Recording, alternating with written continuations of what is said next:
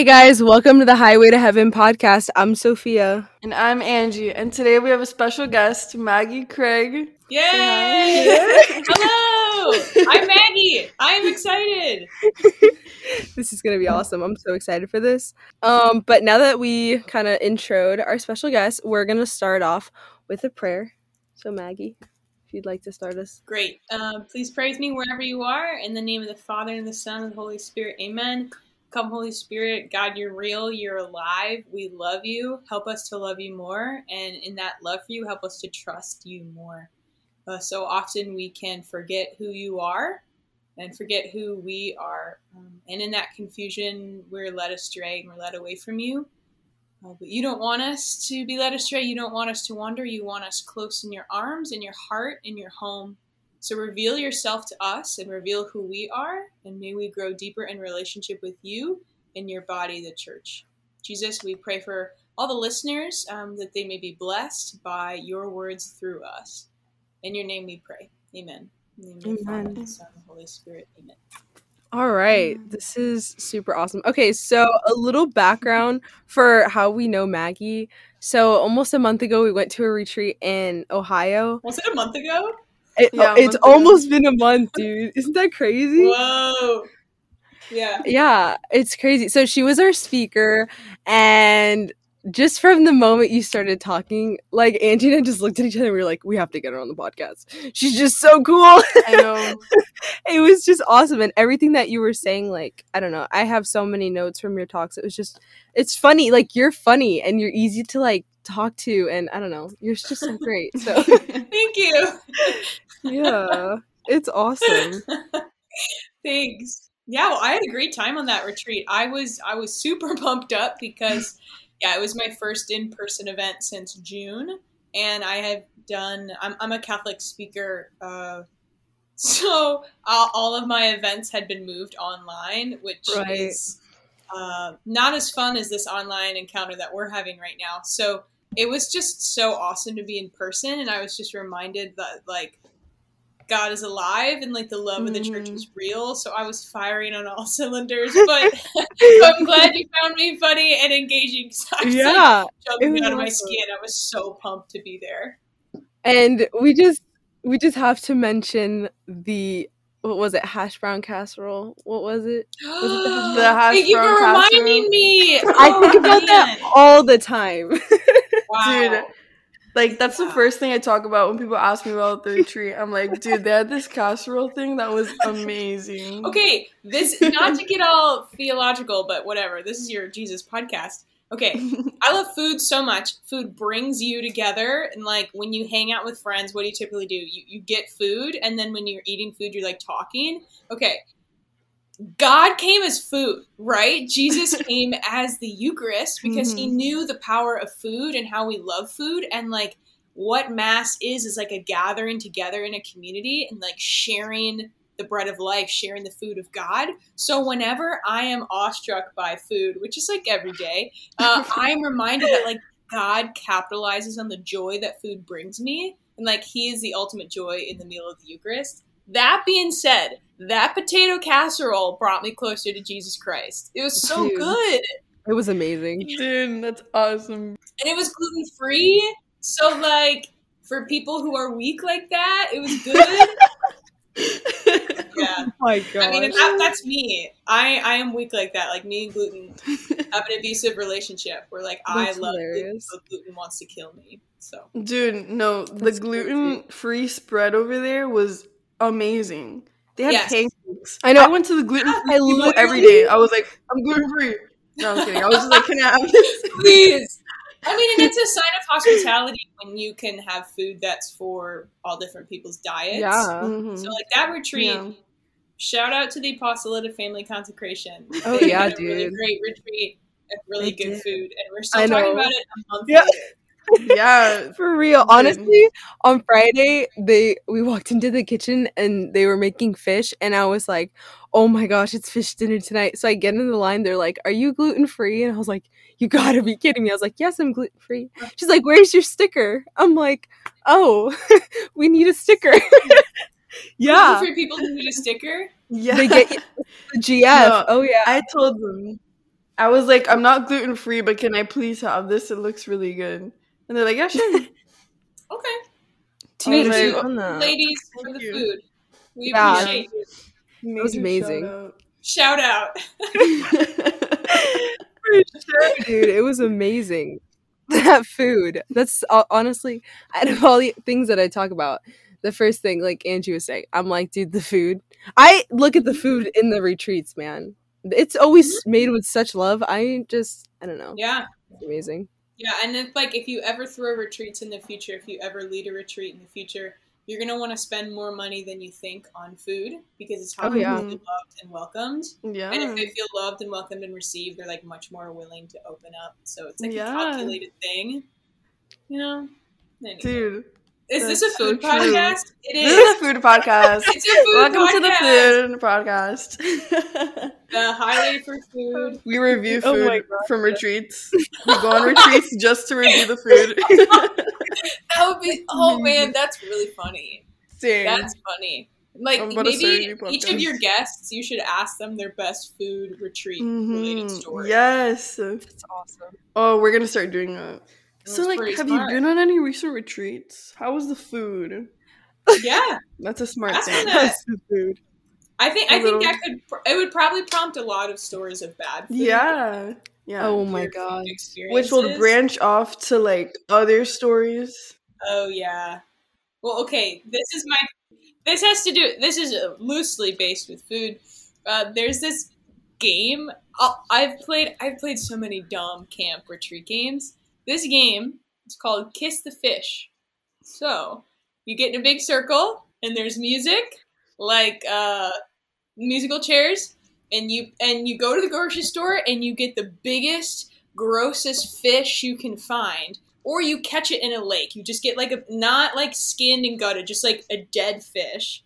And you pass it around the circle, and then when the music stops, if it lands on you, you have to kiss it and it is the oh funniest oh game gosh. I've ever played. It's like horrifying, but like if you buy into it, it gets so funny. And yeah, you play this where at a retreat?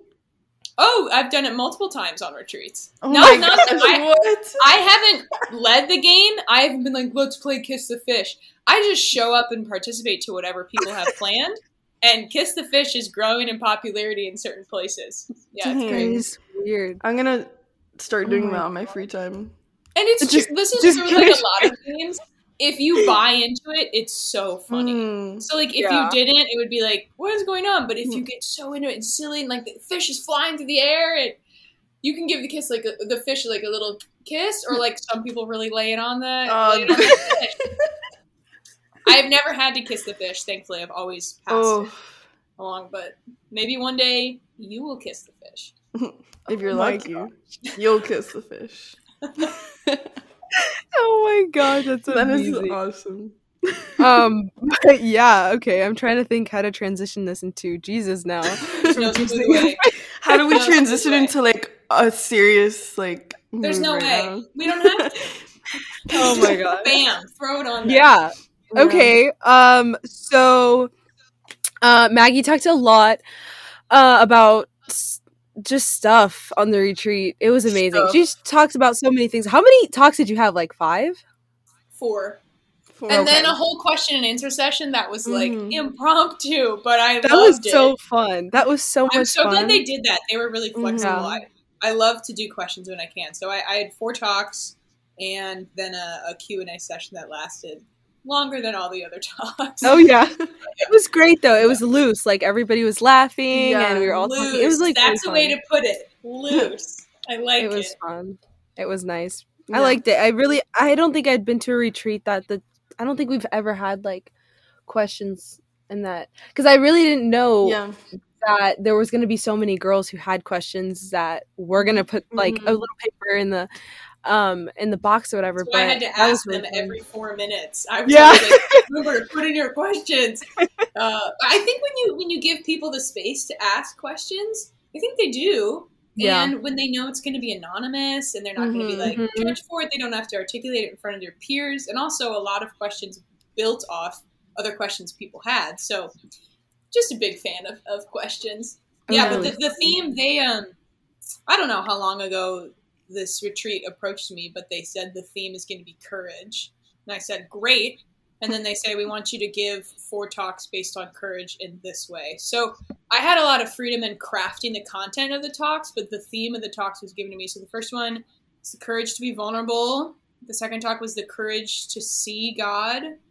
The third talk was courage in um, friendships. And the fourth talk was courage and identity um, which is just like really great themes. There's a mm. lot of mm-hmm. room you can go yeah, there. It was really well. really good stuff, and so I, I, was really thankful. I love the themes. I, have really been asked to give some very bizarre uh, talks, just like really specific themes that no one cares about or does not relate to anyone. But these were these were great themes that really I, I really enjoyed putting them together. Yeah, it was yeah. really I really liked it. I got a lot from the different things that you said. Yeah, Cuz you could really tell that you yeah, you could really tell that your heart was in it. Yeah. Because you added so much of your own like experiences and stuff. I don't know. I think that's what like everyone liked the most about your talks. And yeah. that they were informative. Yeah, good. I mean, you, yeah. you want to be balanced of both. Like, I, yeah. I just think about sharing personal stories is super important. It makes the faith real and relevant but also mm-hmm. if you just if it's just like story hour it's just about you you know? Mm-hmm. uh, so I, I, always try to share about my own life and the truth mm-hmm. of god so.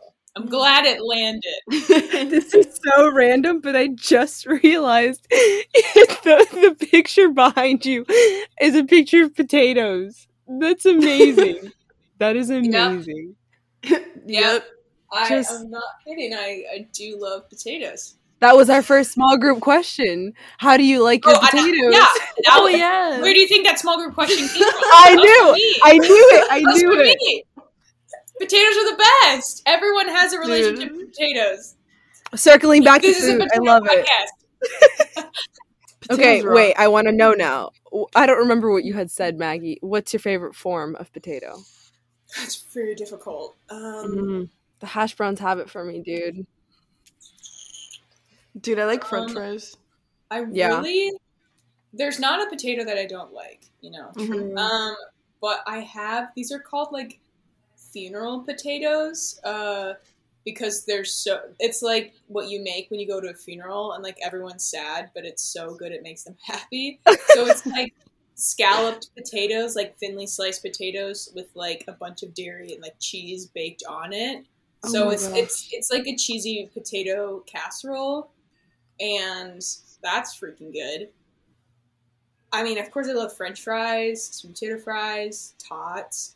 Sweet potato tots are really good. Um, yeah, they are. Sweet potato. You don't like that? Yeah. No, I'm gonna hang I up love, you. I love those.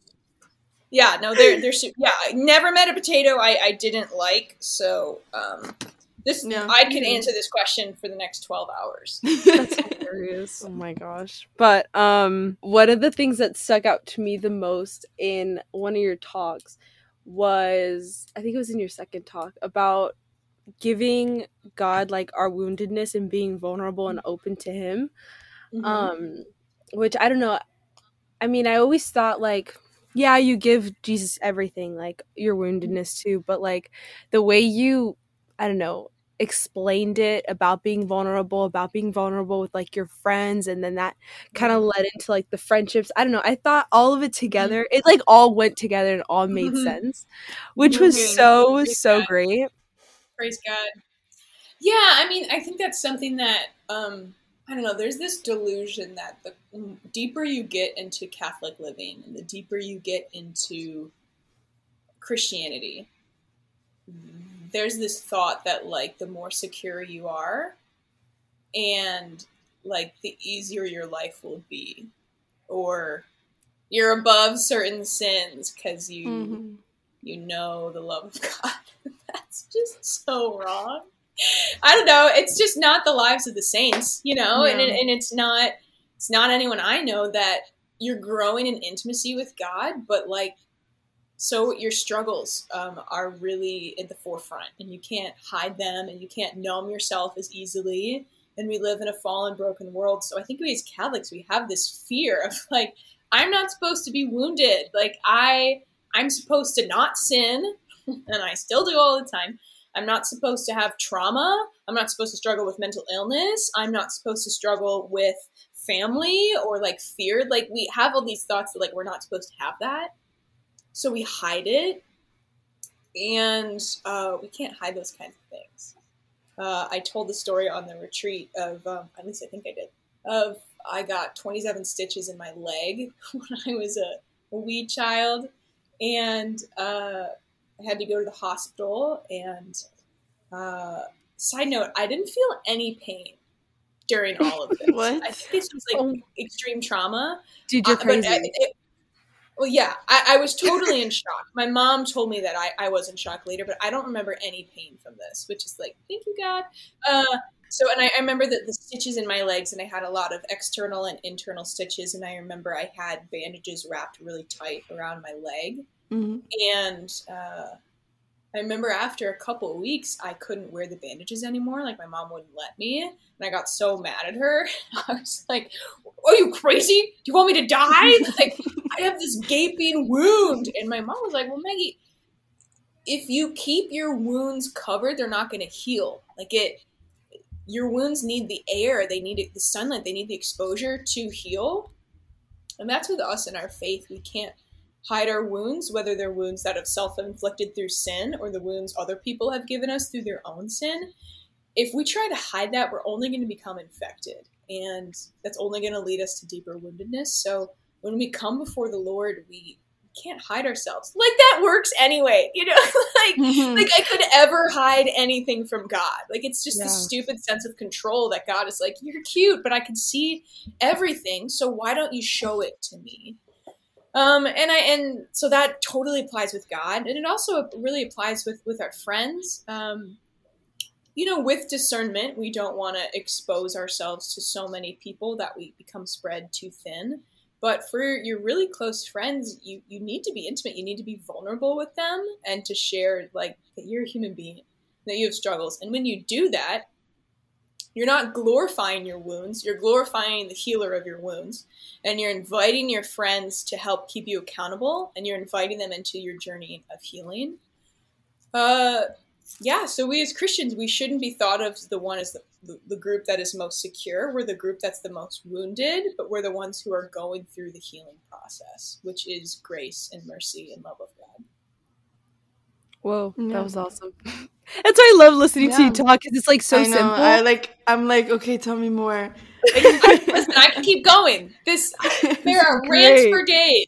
This is amazing. No, I just I love that. I love I'd love that you could just put it mm-hmm. in such simple words that I can understand because like some people I'll hear a podcast or hear hear other people speak and they will just like explain their topic in such detail that for a second I'm like, wait a second, that's, that's happening? a lot. Yeah. What yeah. was the question? But um And that's how God speaks to me. Like God speaks to me in simple way, which is funny. My mom says I downplay myself too much because like I do have a master's in theology. Like I do know some deep theological stuff, but I feel like God speaks to me in the most simple, basic ways.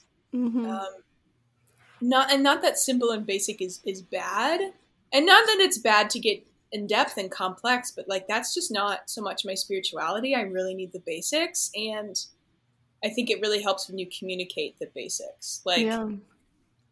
I don't know, God God spoke in a way that we could receive it. Um, so I think it's important to share the faith in the way that other other people can receive it without dumbing things down. And, and yeah, this isn't a rant on catechism. I love how that. Revelation. I always um bring it back like when I'm talking about like actual stuff about the retreat, like the talks and stuff, I always remember that you said be an active participant in your own mm. rescue. And then you know that always goes mm-hmm. into the Jason story, which I tell everybody. But um I love I just love that. Like you will I mean some people won't understand this, but you'll fall out of the boat a lot of the times. Mm-hmm. And but you have to be willing to be like, you know, outstretching your hand to the person trying to pull you back in. Like, God, like you fell out of the boat, you sinned, but God's trying to help you get back in. Like, He's His hand's always out to you. You just have to be willing to now grab it. Amen. Yeah, I'll explain that. I'll give yeah. you some more context. So, I love whitewater rafting. truly once a week I think about I'm gonna quit everything and be a whitewater rafting instructor. I still may. Pray for me. Uh, and one time when I went, I think this was the first time I went whitewater rafting.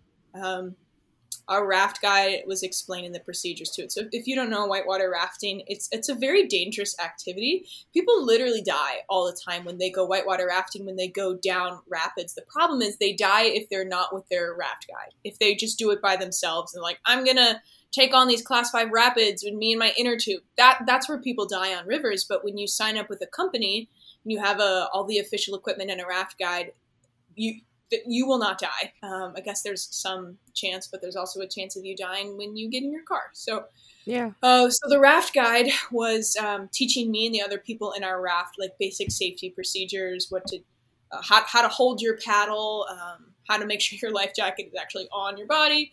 Um, and but the main thing he told us was that uh, you have to be an active participant in your own rescue. And I remember hearing that, me being like, "What do you mean I'm going to be do I need to be rescued? Like, I'm in this boat, like, I'm safe. And, and he was like, no, listen, like, the river changes every day. There, the water levels are different every single day, and I'm trying my best, but like I fall out too. And, and if you're rafting the way that you should be, you're gonna fall out. You know, like if you're if you're rafting boldly, you're gonna fall out of the boat. And I'm here to help you, and I have ropes, and there's other people along the river who are trying to here to help you but I can't save you if you don't want to be saved. I can't rescue you if you don't want to be rescued. So you need to be an active participant in your own rescue, you know? It's not even meet me halfway. like that's too much of an ask. It's just try. Give me give me a little bit of something like when I call out to you, respond or like swim away from the rocks or catch the rope when I when I bring it to you and and I remember like rafting down that river that day, having the best day of my life, but also being like, that'll preach. Like that that's a talk. there's there's some truth there. And and how um, you know, like I said earlier, we as Christians we're in this boat of, of Christianity. We're mm-hmm. in the house of God that we think I can't I would never possibly fall. like, yeah. There's no way I would ever sin or not sin in, in those ways, you know, and and that, but there's different challenges every day. You know, the world is different every day. You're different. There's new temptations um, we can fall out of the boat, and we do all the time.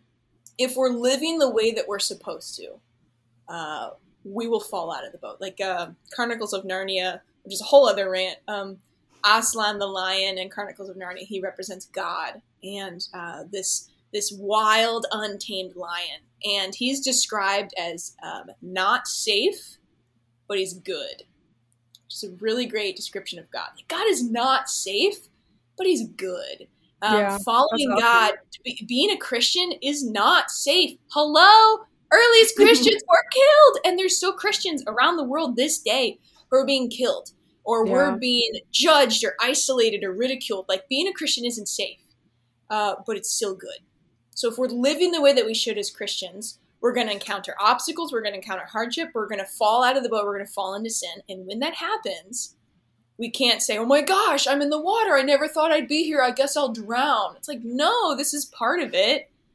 You know, being a Christian, it's not about if you sin, it's about if you receive mercy. So when we fall out of the boat, we need to be an active participant in our own rescue.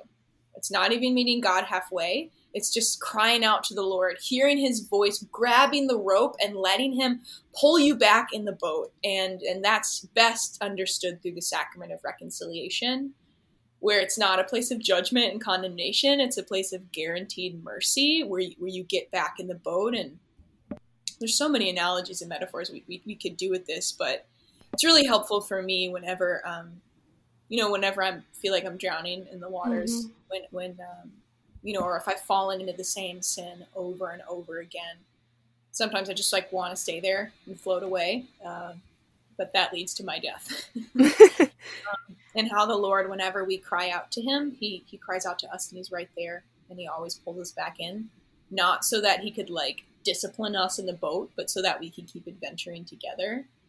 Um, so it's a relationship. It's a relationship that God leads. Uh, he does most of the work, but we have to respond. We have to be active. For sure. Yeah. Yeah. I love the. I don't remember if I got this maybe from the talks, um, but yeah, definitely confession is how we get closer, how we, you know, reach our out our hand too and like um get closer to God. But um I remember someone saying it that you know, after confession, like like don't look back on the past because mm-hmm. God doesn't look back on that. I think that that may have been you. I'm oh, not sure. That was a quote. that was a quote. yeah. I think we both. I, I, wish I, I wish I said it first. I probably didn't, but maybe I said something. Yeah. yeah. I think it was on the examination of conscience. Uh, oh, maybe. CFO. Maybe yeah. that's what it was. Yeah, I remember I wrote it down, but my notes are all over the place, so I thought it was you. Um, yeah, that as soon as you walk out of the confessional, like don't look back because God doesn't. Yeah. So like like you're on a mm-hmm. clean slate and that's actually like so mm-hmm. crazy to think about like you walk out of those doors and he doesn't rem- well obviously he remembers but he doesn't hold you accountable it's for gone. those sins yeah they're gone that's it's so gone. crazy that's amazing yeah that's and that that's like the mercy of god and this is where like makes me really sad the concept of catholic guilt people don't yeah. get it mm-hmm. there is no catholic guilt there's none there's none and I, that's that's just like one of the tragedies of people misunderstanding our faith but like the christian is the one with no guilt. If they go to reconciliation god has forgotten their own sins so they have. Like they're even if you fall into the same sins over and over again to god it's not you falling into the same sins over and over again it's you falling for the first time because he's already forgiven you of the sins that you have already confessed.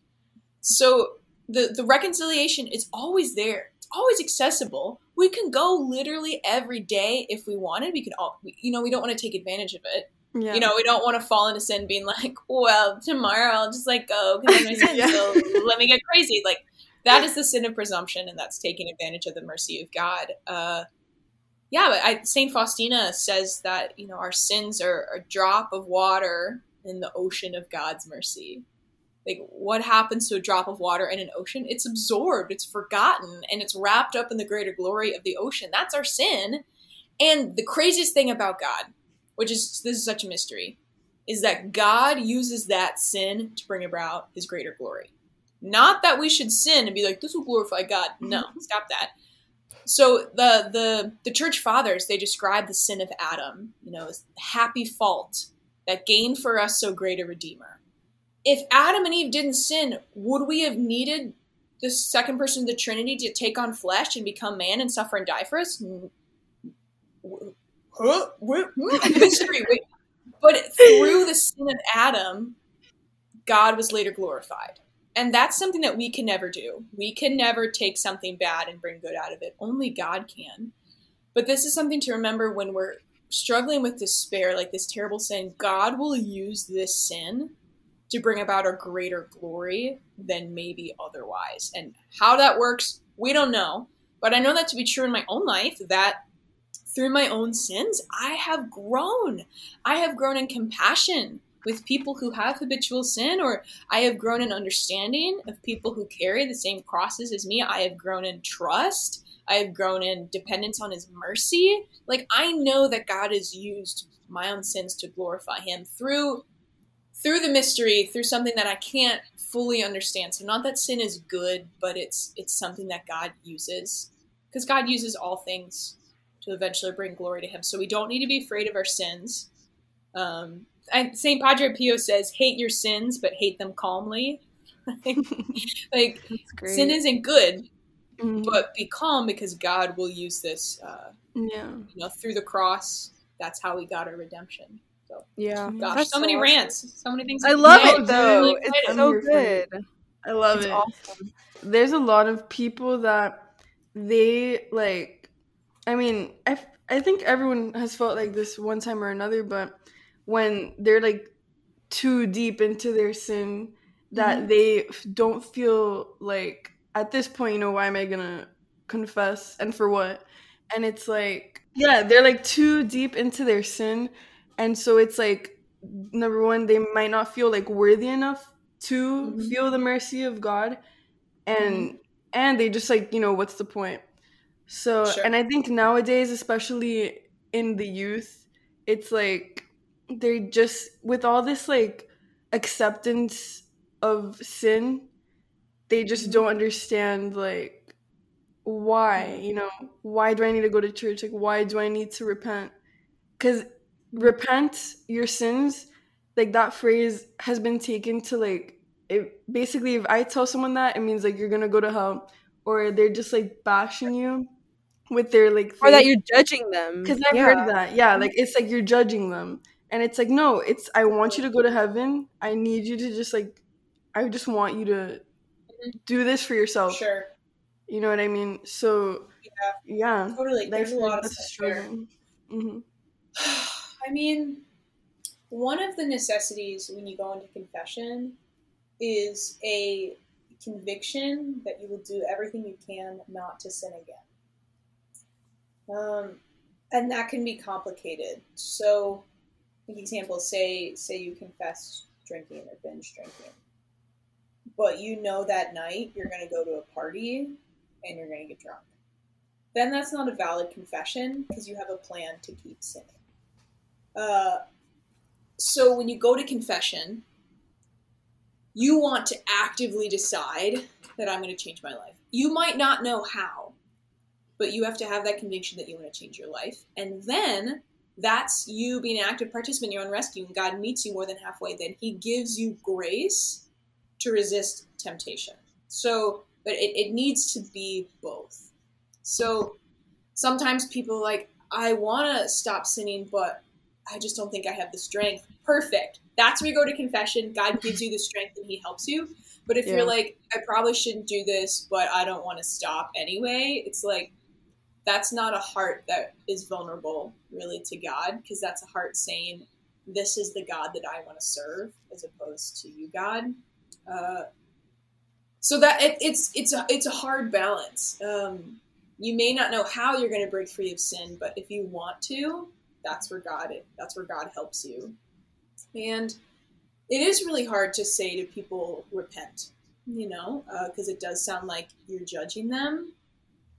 And I think the best way that we can witness the necessity of repentance is through our own life, um, is through our own receiving of the sacrament through our own vulnerability, Shane, like saying like, yeah, I'm a sinner, um, but I'm trying not to be. And when you show people the life that you lead, you lead when you're immersed in grace.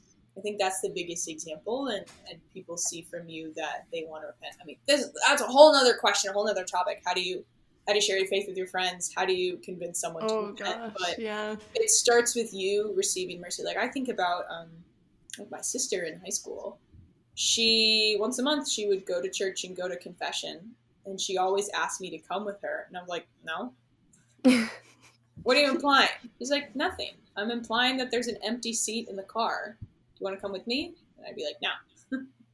uh, and he's like, fine, no worries. She never pressured me, but I always knew that she went to receive God's mercy. And then that started making me think, oh, I do have this stuff in my life that I'm not acknowledging, and I know I could probably be rid of.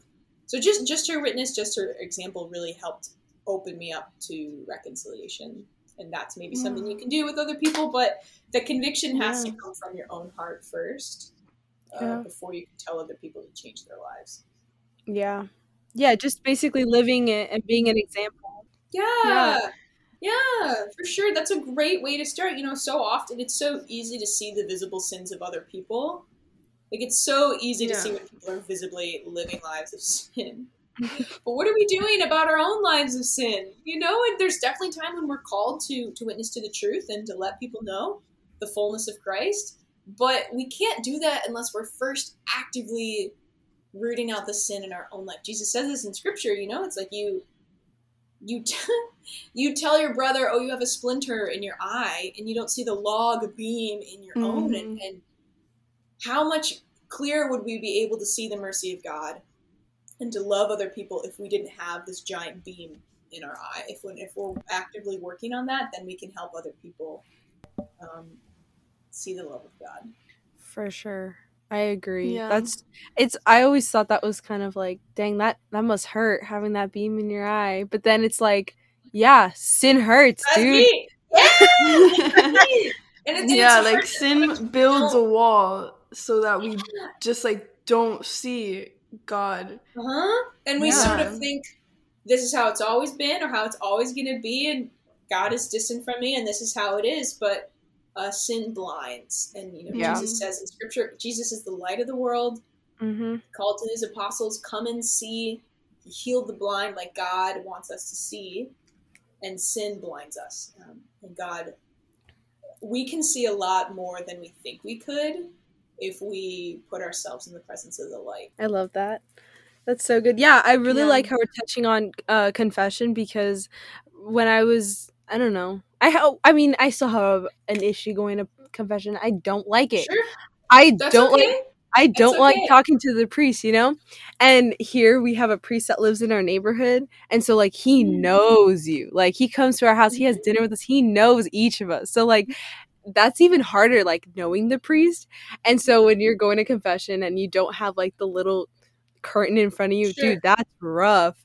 So, yeah, I was like, always uh... like, yeah, I was kind of like push that away. But at the same time, it's like, that's awesome that they know you because then that way they can help you like at a deeper level like since they know you they already know certain things about you they already know kind of yes. like your family dynamic they can help you in a special way that maybe a yes. preset that doesn't you know that can't even see you you know what i'm saying so, so i think true. that's that's really good yeah and that's i think one it's okay for reconciliation to be hard you know, hard doesn't mean we can't do it. We can do hard things. Like going to the gym will always be hard.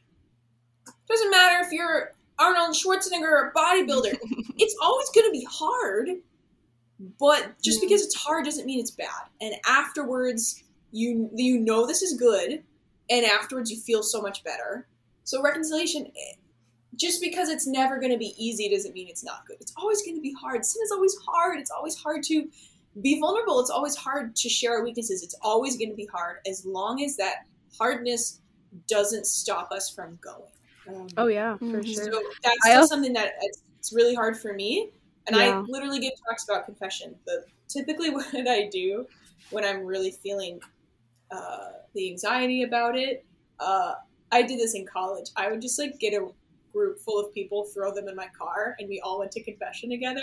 And even if they didn't need to go to confession, they would like hang out in the church. Then afterwards, we'd go get ice cream. Like I would just, yeah. I needed other people to do it with me.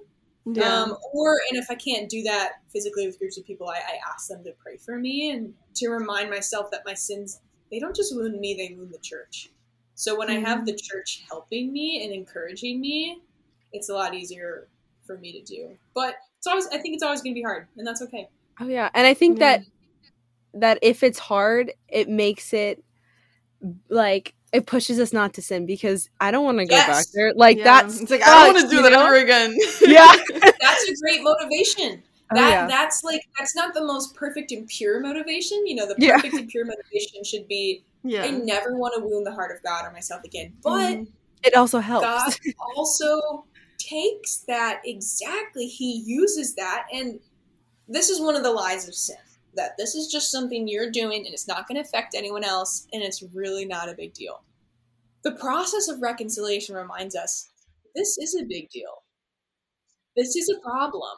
Yes, and convinces us that this this tiny little thing that doesn't really matter and doesn't affect anyone and it's fine. The process of reconciliation forces us to be like, this is not fine. This is hard.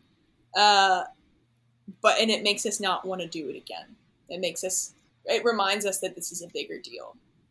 Which yeah. listen, I'll take it. I've definitely stared in the face of temptation and been like, I would like to, but I don't want to go to confession. Which okay, God can purify those desires, uh, and hopefully, and then it ultimately is about love of God and, and love of self. And like people, I feel like a lot of people and I've definitely thought this like before. It's like you don't like confession isn't something that we have to do like as like what is it called? To pay for our sins. It's like yeah. Be- it's like beautiful. It's a beautiful thing. But I mean, it's yeah, it sucks. It's yeah, It's not a punishment. And like a lot of this like a lot of people don't see this part of our faith that it's love and God wants us to come to him. God's like, you know, he's like crying out for us, but he's also a gentleman and he's not going to force us and that's why yes, we have free will and everything yeah and so mm-hmm. I, that's why i think confession is just so beautiful like that's where we really feel his mercy and it's like. I, you know god just forgave me for all of this garbage all of this like yeah. basically a slap in the and face and what was your punishment it was just saying them out loud yeah like yeah like if people think confession's a punishment it's like have you ever been all you're doing is saying what you've done mm-hmm. sometimes the priest doesn't even comment he doesn't ask for your name, mm-hmm. ID, social security number, who you are. He'll say your sins, and sometimes he'll be like, "Okay, here's your penance." That's literally it. Like so. If that's your idea of punishment, I don't understand where you're coming from. You're just admitting what you have already done. And yeah. if sin isn't so shameful, why is it a punishment? Like, if you're just yeah. saying what you've done to someone else, what's the problem? Accountability isn't a punishment, it's a grace. But it's hard and we as a world we're conditioned to think that anything is hard is bad um, mm. that contributes to a lot of problems in our world. We're afraid of things that are hard. We think hard is punishment but hard is how we grow. Uh, and if we want to grow we have to go through the hard. Like to to gain muscle when you're lifting weights okay the the tension the struggle between you and your weight causes your muscle cells to rip apart. And in that ripping apart that allows space for the stronger muscle cells to come in.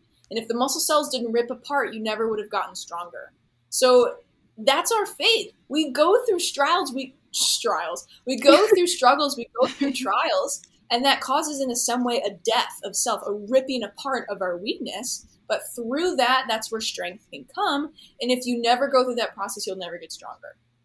Yeah. So any anyone, St. Paul talks a lot about um, he makes a lot of athletic metaphors in his writings and his epistles, and I think it's fantastic. That sports is something that our world, uh, in some ways, treats as a false idol, mm-hmm. but it can be a really great teacher because people know in sports like the like teamwork, and you have to work hard and postpone immediate gratification. And when you can connect those truths to the faith, I think that makes sense for people in a ways that other things don't quite as much. Yeah. yeah. I know that in I think it's chapter 5 in James it's like therefore confess your sins to one another and then mm-hmm. pray for each other. So that's also another thing that you were saying like even if they mm-hmm. can't physically go with you, they can at least just be praying for you. And I think that's really cool yes. because mm-hmm. then you're mm-hmm. opening up yourselves to your friends. And now it's like, okay, in your friendship, mm-hmm. you're also being like, okay, I'm not perfect these these are the problems yeah. that I'm going through, and that they can and help. And you'll find a lot of time that when you confess your sins to your friends, they're like, "Oh yeah, me too." Yeah. Mm-hmm. Uh, no matter how gross or ugly or specific we think our sins are, this has happened to me in college. I confessed my sins to um, each of my roommates in college in turn, just like something I was really struggling with, and all of them were like, "Oh yeah, me too." I'm like, "What?" uh, yeah you know, and, and even if it's not something our friends directly struggle with, they can understand. They have empathy, yeah. you know, and and uh, and they're not going to think badly of you. They're not going to be like, "Oh, you sin like that? Oh, gross!" Like, no, those are the right. If those are the, that's not the person you should share your sins with anyway. If a, right. that's not really someone you should be friends with yeah. anyway, you know, and and that's where we have caution. You know, you share your sins with people that you trust, that you know are not going to use it against you. Um, but it brings a huge amount of intimacy and accountability and a reminder that you are not alone in your sins and you're not you don't sin as uniquely as the devil convinces you do. Yeah. Oh yeah. Yeah, sin when you sin like it totally isolates you. Mm-hmm. It makes you feel so bad and it's like mm-hmm. wow, like I suck. But yeah, because that's what reality, the devil wants. He wants to draw you away from God mm-hmm. and draw you away from community. Like sin that is his goal because when you're isolated, you're an easier of a target. Yeah. And, the, and when we share our sins with each other, we're immersed back into the community, and that's what the devil does not want. So he wants to convince you as much as possible that you uniquely suck and no one has ever sinned like you mm-hmm. and you're disgusting and yeah. you better hide. what yeah. a jerk. We Dude, hate him. Literally.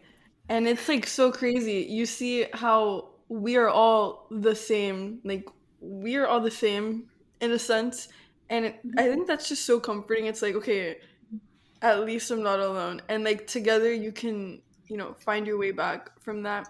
And All you know, keep it kind of yeah. Yeah. Mm-hmm. That's yeah. what I love. I love being Catholic, love being part of the church. Yeah, it's it's so awesome. We're so cool. Like we have the coolest things that I don't yeah. know, dude. Like our faith is just, just so cool. There's so many yeah, amazing dude. things.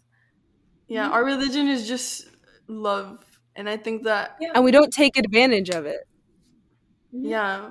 People distort our religion so much because it's like we it's like we judge others, but it's like no, we're judging ourselves because yeah. we are yeah. all sinners. We're all sinners, sure. but we are all still called to be saints. And mm. that alone is just like, bro, okay. I never remember if this is G.K. Chesterton or Fulton Sheen or like some other holy person said this that there are thousands upon thousands of people who hate what they think the church is but there's not a hundred people who hate what the church actually is. Mm-hmm. And I think one of our missions is to show people what the church actually is, who God actually is. Like, make an informed decision. If you can look at the face of God and look at the church and know what she is and know the truths of her teachings, and if you want to reject her, cool. Like, I mean, not cool, but like, fine, you're free. But so many people uh, reject God and the church based on what they think it is, based on movies, yeah. based on their aunt who had no understanding of the faith, who was Christian, who was a jerk. And yeah. and our job is to reverse that, is to say, no, like we're good, loving, holy, potato obsessed people. There is room in the church for you, and this is what the church actually teaches. And then when people actually know the faith, I think a lot of times they're enraptured by it and they don't reject it. They just they just don't know and they don't understand. Yeah, and yeah. Uh, I think St. Paul says this like, how are they to know unless they have someone to preach to them? And how can mm-hmm. people preach unless they're sent? You know, and God is sending us the gift of our baptism through our confirmation. He's sending us to share the faith to people who haven't heard it, and not like in a distant jungle in a different part of the country, different part of the world, but like people in your area who've heard the truth of God but incorrectly, or it hasn't been fully explained to them, that's our job through the love of God uh, to show them who God actually is because they, they don't really even know.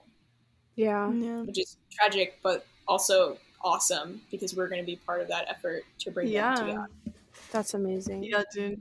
So we had a couple questions and I'm really excited to answer these. So the yeah. first one by one of my close friends. She was like, "Please ask this. Um, advice for dating in college." Okay, okay. Mostly people ask me advice for dating in high school. Advice for dating in college. Um, first, I'll start with the personal, and then I'll go the universal. In college, I did not date. Um, I dated in high school, and in college, I was like, I just want to focus on forming my sisters, focus on forming my really good friends, and I'm so glad I did that because there's guys that I had crushes on in college, uh, but they're not a part of my life anymore. But the friendships that I really invested in are still around. And college, you have a unique freedom. Like you literally live together. Like your your life is shared with other people, and it's a fantastic opportunity to build up sisters. So that's the first thing I would recommend to do uh, focus on your own identity, your own relationship with God, and college is a great opportunity to form really great, lasting female friendships. Dating in college is makes a little bit more sense than dating in high school because the purpose of dating is marriage to lead yourself to marriage. And high school, that's not so much. It's not really that feasible because it's like mm-hmm. you don't even have a driver's license. Marriage is really yeah. far away. But yeah. in college, marriage is more of a, a realistic possibility. So that's just my dating advice with all things you date to lead yourself to marriage. So if you think there's a couple questions you want to ask yourself if there's someone you have a crush on or someone you're already dating. Will this person um, lead me to god? If you hesitate for a second run! Go away! Marriage is hard enough. No. Um, will this person be a good father to my children? If you hesitate for a second, run away, go. um, don't mess with that. If you're like, I don't know, I, I, I they have good potential, great, something to stick around. You want to ask yourself, um, do how do they treat their family? uh, they're not responsible for the family that they have, but they're responsible for how they treat their family. So, a really good sign of how a man will treat you is how they treat your mother, their mother, or how they treat their sisters. Um, just know is this person worth my time? Not just is this person hot? Does yeah. this person make me feel beautiful? Does this person take me on fun dates? Those are those are all fine things. But ultimately what you want most is is this a good person who could lead me to God? And do we connect in that level? And just no rush. Like you're not called to be a child bride. Um, you can date all throughout college if you want. Then maybe after college you would get married, but you probably won't get married in college. Uh, so take your time, date slowly, date intentionally. And if this person is leading you away from God or leading you away from community with other people, dump his butt. There's we have this this false idea that like if we don't get find someone in college, then like it's over. Yeah. And that is that is that is a lie. Mm-hmm. I realize that's not true. And I'm really glad I didn't marry anyone that I liked in college because I still had so much more maturing to do, and so did they. yeah, I think it's like I think the question was like setting stage for like they're both going to different schools and so they're going to be separate and they're not dating but like yeah and so they're Are just they talking dating? no Ugh. no it's like I think, uh, yeah I think yeah. it's a mutual kind of crush thing, but at the same time, it's like they might choose different schools, but at the same time, they're like friends. You know what I'm saying? Super dangerous. Uh, I think the sign of, for me, how I define maturity is the ability to be honest and to receive someone else's honesty. That, that that's just how I, I think it's mature. And especially in terms of dating, that just means being honest and if you show that honesty in the early stages, you'll be able to show that honesty later on. What have you got to lose from being really honest? From saying, listen, I like you. Do you like me? Um, no, I don't. Okay, bye. like, I have other people I can be friends with who doesn't make it's not romantically confusing. If they like you too, great. Do you want to pursue a relationship with me? They're like, oh no, I don't think so. Bye. like, that's that's not anyone you need to spend time with. So if you ask them honestly, listen, I like you, you like me, you want to form a relationship with me, then let's talk about what that's gonna look like. Otherwise, we're wasting our time, and this is just gonna hurt us in the long run. So if they're not sure, they're not serious, okay, then that's just going to be a hard friendship for you to have if you're romantically attracted to them. So then you need yeah. to dial the friendship back or be honest about the relationship and stop playing games, being like, maybe one day they'll like, shut up. No. Be honest yeah. Right away. And if they can't handle the honesty, they can't handle you, and that tells you your answer. Yeah, that's awesome. Yeah, I've I've done that a couple times to friends or guys. Um, when I'm like, mm-hmm. look, I don't know what's going on. I need we need to work this out. I need to know yes. because I'm already thinking a million things like, okay, we're getting yeah. married. Like this yeah. is amazing. But you're worth it. You're yeah. worth that honesty. And you deserve to be with someone who doesn't play games with you or when you call them out on their behavior, they clarify. Yeah, yeah. for sure. I think that it's, it's I think it's really important um because you know, we live in a world that it I mean, I feel like nobody uh, is honest with each other like in relationships. I feel like nobody mm-hmm. is willing to stir it up because they don't mm-hmm. want to break up or they just don't want to yeah, get to the root of something. courage. They don't want to yeah. be vulnerable. They want to live in a deluded fantasy, and that's easier. But just because something's hard doesn't mean it's bad. You know, yeah. we're afraid of work, or we think relationships should just happen naturally. Why do we think that? Well, that's just because we've watched romantic comedy movies that's not yeah. how real life works. Real life is intentional, it takes effort, it takes work. And if you're in a relationship that's not good, or if then you need to get out and it's so much better to be by yourself figuring out your life than when you're tied to the wrong person. That's so much scarier than being alone. Wasting your time scares me a lot more than spending time with myself, who is great. Hard stuff. Yeah, it is. And especially now that we're like getting older and like these are the questions mm-hmm. you start asking yourself like, okay, like I mean Andrew graduated already, but I'm graduating this year. One of my friends like she's graduating this year. Like big stuff is happening, but at the same time it's like you're getting closer to marriage. You're getting closer to that kind of like range. You're going to mm-hmm. college and now you think, okay, well, it's uh it's almost time to start. Where's my know, prince charming? It's not almost yeah. time. We're approaching the part in your life where it's becoming a possibility. Mm-hmm. There's never a time when it's over. Like this is this is another rant I could get on about marriage. A lot of people put God on a timeline and they say, well, biologically, if I'm going to produce my own children, I need to get married at this time, this time, this time. When has that ever worked for God? Like when Never. when does putting God on a timeline ever work? Also, what do we see in scripture? The almost in Old Testament, every woman that is talked about is someone who could not have children and then God gave them children and their own time. Like that's a constant theme in scripture. So we have this idea, well, I want to get married at 25 and then have kids at 27 and don't give God that timeline. Um, of course, we want to get married if that's the fullness of our vocation, but there's never a time that's too late for God, ever. And that's a really dangerous mindset. It's not bad to have desires, but it's also great to become a, a full person. So then you could enter into marriage when you're ready. Um, so then you can bring children into the world. And okay, maybe you get married at 45 and you adopt a child who needs a home. Yeah. Beautiful. Great. If you cannot produce your own children, that's not a failure in your own life, in your own marriage. Don't put God on a timeline. Can you tell this is a rant that I'm really passionate about? Yes. yes. And I know there's there's so many so many things to it, but uh, do not we hear this in scripture all the time. Don't put God to the test. Don't mm-hmm. rush him. Mm-hmm. He's got good yeah. things in store for you. Just yeah, work super on important. preparing yourself to receive yeah. that gift. Yeah. By denying like we can't affirm people's actions and stuff. Sure. Lots to talk about with that.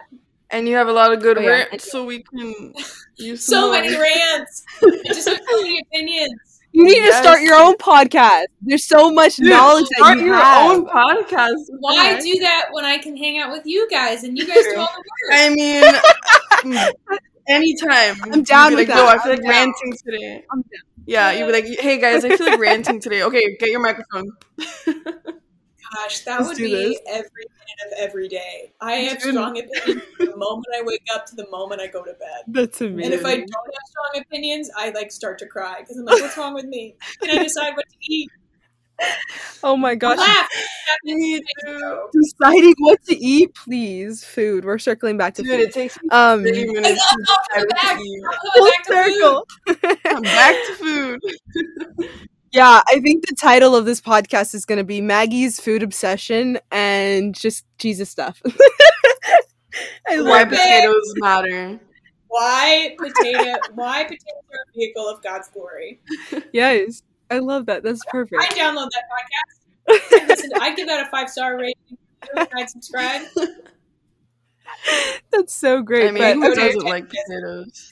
Yeah yeah, you have to go. But um okay, it was just thank you for being on here. It was just so much fun talking to you. You're welcome. You know where to find me. I always love to talk and it's great when people have no choice but to listen. Yeah. So uh, chatting with you guys has been super fun. We signed up for this and I'm I'm okay with that. It's just great. It's so much fun. It's so great talking to you. I love this because I don't know, I feel like there's just so much you can share like with us. Yeah, and just you're very relatable, and I think yeah, that that's the word. You relatable. just people super good. Thanks, yeah. ladies. I appreciate yeah, you. Of course, you're great hosts. Oh, thank you, thank you. um, so you'll be hearing more of Maggie next week. Um, but yeah, this is this is so great. Let's do some prayer in the name of the Father and the Holy Spirit. Amen. God, we love you. Thanks for the ability to communicate you Help us to know and love you deeper, and may we never spend more time talking about you than talking to you. So help us to grow in our faith lives with you and, and help us to share your message. We love you. Help us to love you more. We thank you. In your name we pray. Amen. Amen. Father, Son, Holy Spirit. Amen. All right. Go to that dentist. Get those pearly whites already. yeah, I gotta All go. Right. All right, people. Thanks for listening. We'll see you in heaven. We'll see you in heaven. What a great closeout.